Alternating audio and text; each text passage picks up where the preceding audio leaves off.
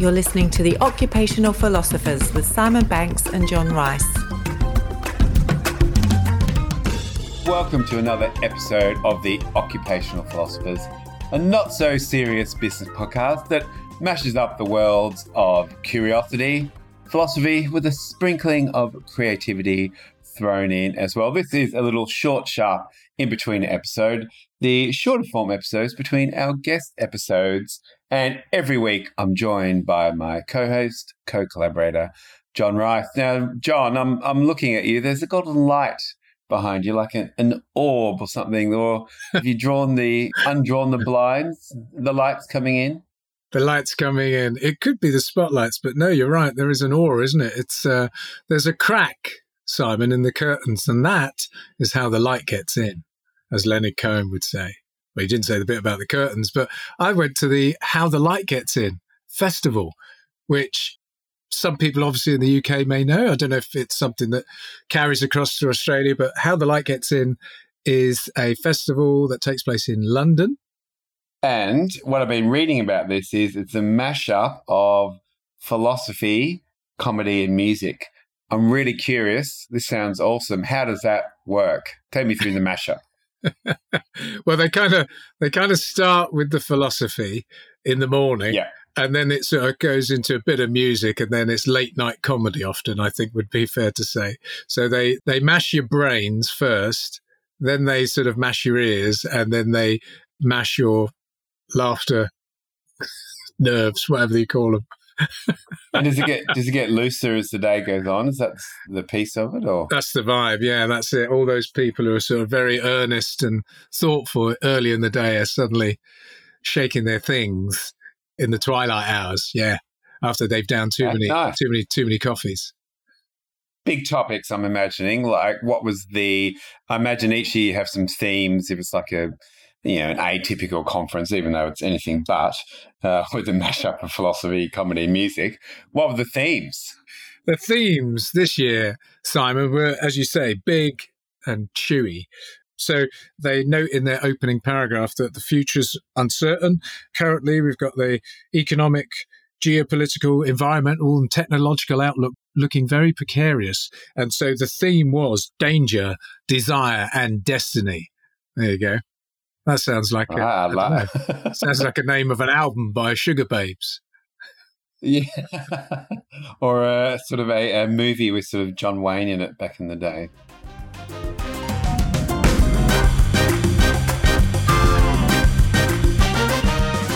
I'll just read out some of the names, and you could say, and you, like right. me, would be sitting there going, "That sounds really interesting. I'm going to go and see that." So we had okay. the impartiality illusion. We had epiphanies, ethics, and experience, the reality of living forever, the philosophy of the senses. What else did we have? Uh, we had the future of democracy and the AI apocalypse. so, and out of you know, stuff to sort of cheer you up on a Saturday morning. and out of those, was there any particular talk or theme which maybe caught your ear a little bit more? Uh, yeah, I, I did see. I quite like the piece about a rule to live by, which was quite interesting. The golden rule of do unto others as you would have them do to you was being turned over. And it was this idea is that the right rule to live by? Because we often hear that. And you had a series of speakers debating whether actually the phrase should be, or the rule to live by would be treat others as they would want to be treated. And it's that sense of actually going beyond what we want and actually putting ourselves into the shoes and minds and needs of others. So I thought that was quite interesting. Of course, that, that plays into a lot of where we talk about curiosity and getting to understand perspectives. There's very much that. Yeah, I like it. Play. Uh, the AI apocalypse, that was too scary, so I stayed away from that one because I couldn't bring myself to, to find out how the robot overlords were going to do away with us. Climate, chaos, and clarity, and also particles, physics, and fairy tales which was really sort of saying perhaps we don't understand the nature of the universe after all this time, and something is yet to reveal itself to us. Maybe a bit woo woo, Simon. Might go your way. Maybe woo woo's right. well, there you go. If it's one thing, hopefully it's uh, open your mind up a little bit more, John. A little bit more woo woo. It's very good for you. You. I hope you like what I did there. So now, obviously, this you going to this conference went on the expense account for the occupational philosophers. So, looking at what you paid, I'm I'm hoping you learnt something that we can you can bring back key learns, John. What we did maybe a top three. Yeah, top three. Well, so I did think of this because I knew you were going to ask that. What did I? Ah. Well, no, number one, there's some really big brains out there. After sitting through one hour of the impartiality or the illusion of impartiality, I mean, it felt like my brain had been put in a vice and squeezed till all the juice came out. So that was that was learning number one. I'm not as smart as I thought I was. and was was there people like maybe like, like morning tea just gone? What the fuck? Like we are looking a bunch of people that like look like they've been you know brain bombed or something. Or? Well, it always made me laugh that they would start off on a topic and you'd be in these tents. And then suddenly, about five minutes in, after the topic had been introduced, you just get people shuffling out as if they were going, "No, this this is not this is not for me. That's not what I wanted." And they kind of pick up their bag and shuffle away quietly. I did that a couple of times. yeah, sure, sure. Uh, what's it? Lesson number two: the speakers. I mean, as I say, big brains, but speakers were exceptional communicators, exceptional listeners. I mean, and they stayed debating the ideas that were being put forward, you know, often framed with a question, but they debated the ideas, not the person. So that ability for them to disagree agreeably was yeah. another thing that stood out to me. And I thought, wow, that, that is something that we can all do more of in our personal lives and probably in our working lives as well. We don't see too much of it these days, do we? Disagree. No, well, yes. I'm just thinking 10 situations in my head now, but I think, no, there's not a lot of that as well. And look, I'm probably as guilty as, uh, guilty as anyone. I'm sure we both are. So, uh, okay, so that's two. We, that's we two. think in threes. Well, we remember yeah, threes. We think in threes. And of course, we haven't got, we've only got audio here, so people can't see me. But the, the final thought is there is a very fine line between being a curious, independently minded lover of philosophical conversations and a pretentious goatee beard wearing lover of single bean origin coffee frothed with truffle oil and bat's milk. Took me a long time to write that. but very good. I'll pay that one. And, and I, I am the latter. I am the latter. Or should I say, I am the latte. Oh, boom, boom. Ah, I'm just noticing though, you've got a goatee, like a little smidge of one. Yeah. So well, I had post conference. that's that's pre-conference. I had to turn up looking slightly intelligent. Did you wear your Michael Caine glasses? You've got a- Michael Michael Caine glasses and a roll neck sweater. So just to, to sort of. I'm surprised I didn't get thrown out.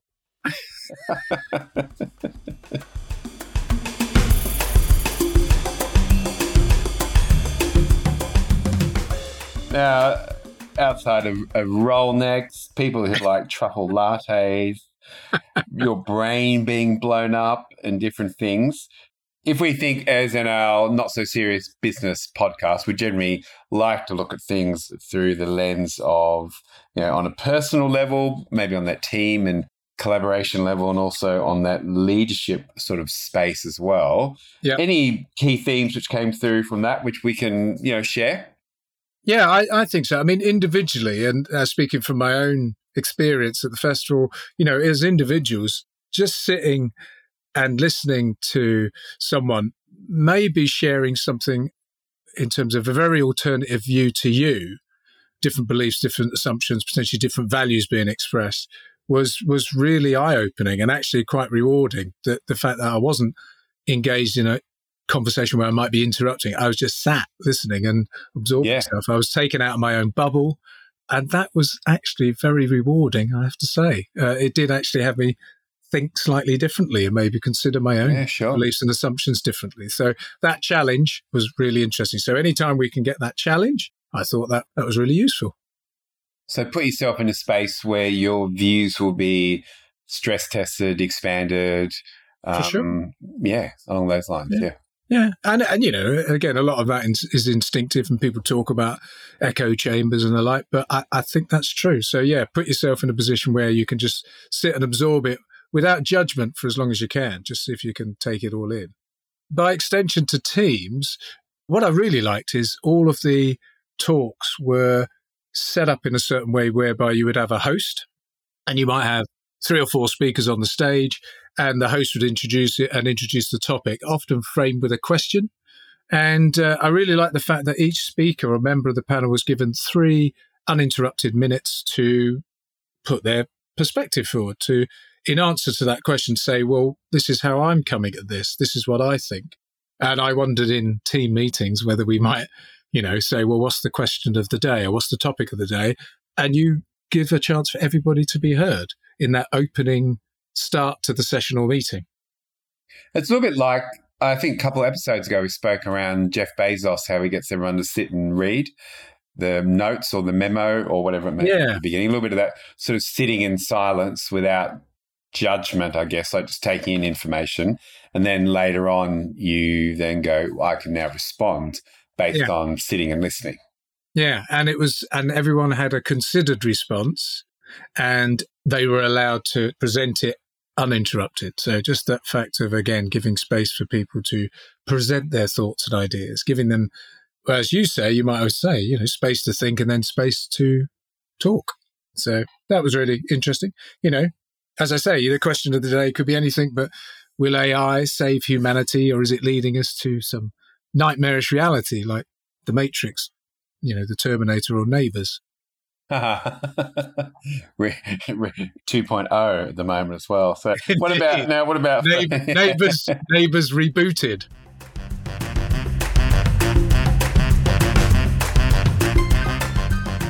What about on that leadership lens? You look after an organization, a team. I mean, we're all leaders in some way. If you're thinking around that, how might we embrace some of these things which you experienced at the, this festival. Yeah, if you just step back from it all, what you realize is just that the whole event. I just wondered if leaders or organizations could say, look, how might we replicate this kind of event? Could we create an event within our organization that was um, positioned as being a, a festival idea of ideas, you know, that could be then openly and respectfully discussed and chewed over, that then would hopefully help move your organization's thinking forward you know, because that's all it is. At the end of the day, there was no, there wasn't an end point at the festival. People just came together, and people's outlooks might have changed through that, but it, it moves something forward. Maybe not to the end, but it moves something forward. Some change in direction, some change in attitudes, some change in assumptions. So, can you do and the same with? I know lots of our yeah, I know lots of our listeners are in that space where you're organizing things with teams or conferences and events. Any other logistical stuff like or like how people mixed in the breaks or maybe the flow of things, the timing of things, anything you could think, yeah, that could because I guess the frame for this is if we get together less now, because so many more people work from home, you want to make the most of those times together. So what could we learn from this? Yeah. I hadn't thought too much, but as you said that, one of the things I noted was there was lots going on. So there were two or three talks I could go to. So, of course, in an organization, if you open this up, people would go where their interest was. And of course, where their interest was is where their passion and motivation would be. So, yeah. whatever was the topic that they gravitated to would be the thing they'd be most interested in trying to tackle or become part of a, a working committee that actually might look to advance those ideas that were being discussed rather than have everyone go right we're going to talk about this and have half the people there sort of slightly bored or shuffling out with their bags um, yeah so yeah, that was yeah, yeah. you know there's you could go where your interest took you and then they had more sort of deep dive things so they had like an inner circle which of course you had to pay for so i didn't because you know the occupational philosopher's budget didn't stretch that far. Budget's not that good, yeah. so I didn't One go to the inner circle, Simon. but if I did, you could then sit with one of the speakers and actually go a bit more into the topic that they had talked around and, and get that more um, ability to engage in a proper conversation with them. So there's things like that. So you can deep dive stuff, you can keep it broad and wide. Yeah. And then you had open spaces where people would gather f- to have meals together, or they would have workshop areas as well. So there was lots of different ways then that people would sort of intersect. Again, driven by their personal motivations and passions and interests, which, you know, is quite nice because everyone will have that in whatever organization you're sat in. How do you tap it? Uh, nice. How do you harness it and recognize it? There you go. I've, I've learned more. I think, yeah, I think you should extend the budget next time. Haha, once we dive a little bit deeper, look at the learnings you have, John. So I reckon that's a nice little spot to wrap it up. There's lots of good things. How the light gets in. I really like this. It might look not might be a nice little philosophy for the beginning of the week. How will I let the light get in this week? Philosophically, intellectually, emotionally. I don't know, something nice about that. Now, John, let's wrap this up. As always, if you've listened and you think, yay, I'd like a little bit more of that, go to your podcast feed and you hit the little subscribe button. So whenever we get an episode, that'll pop into your feed. But as always, if you're around the water cooler at work, if that's still a thing and you're, you know, having a bit of uh, aqua in the morning and, hey, what are you doing? Well, I'll tell you what I listened to last night. The occupational philosophers. And they let the light come in. Tell your friends, okay? Isn't that nice? and what else, John? As always, as always, when you leave here today or this evening, wherever you go, please stay curious, have fun, play more, make stuff, and date life.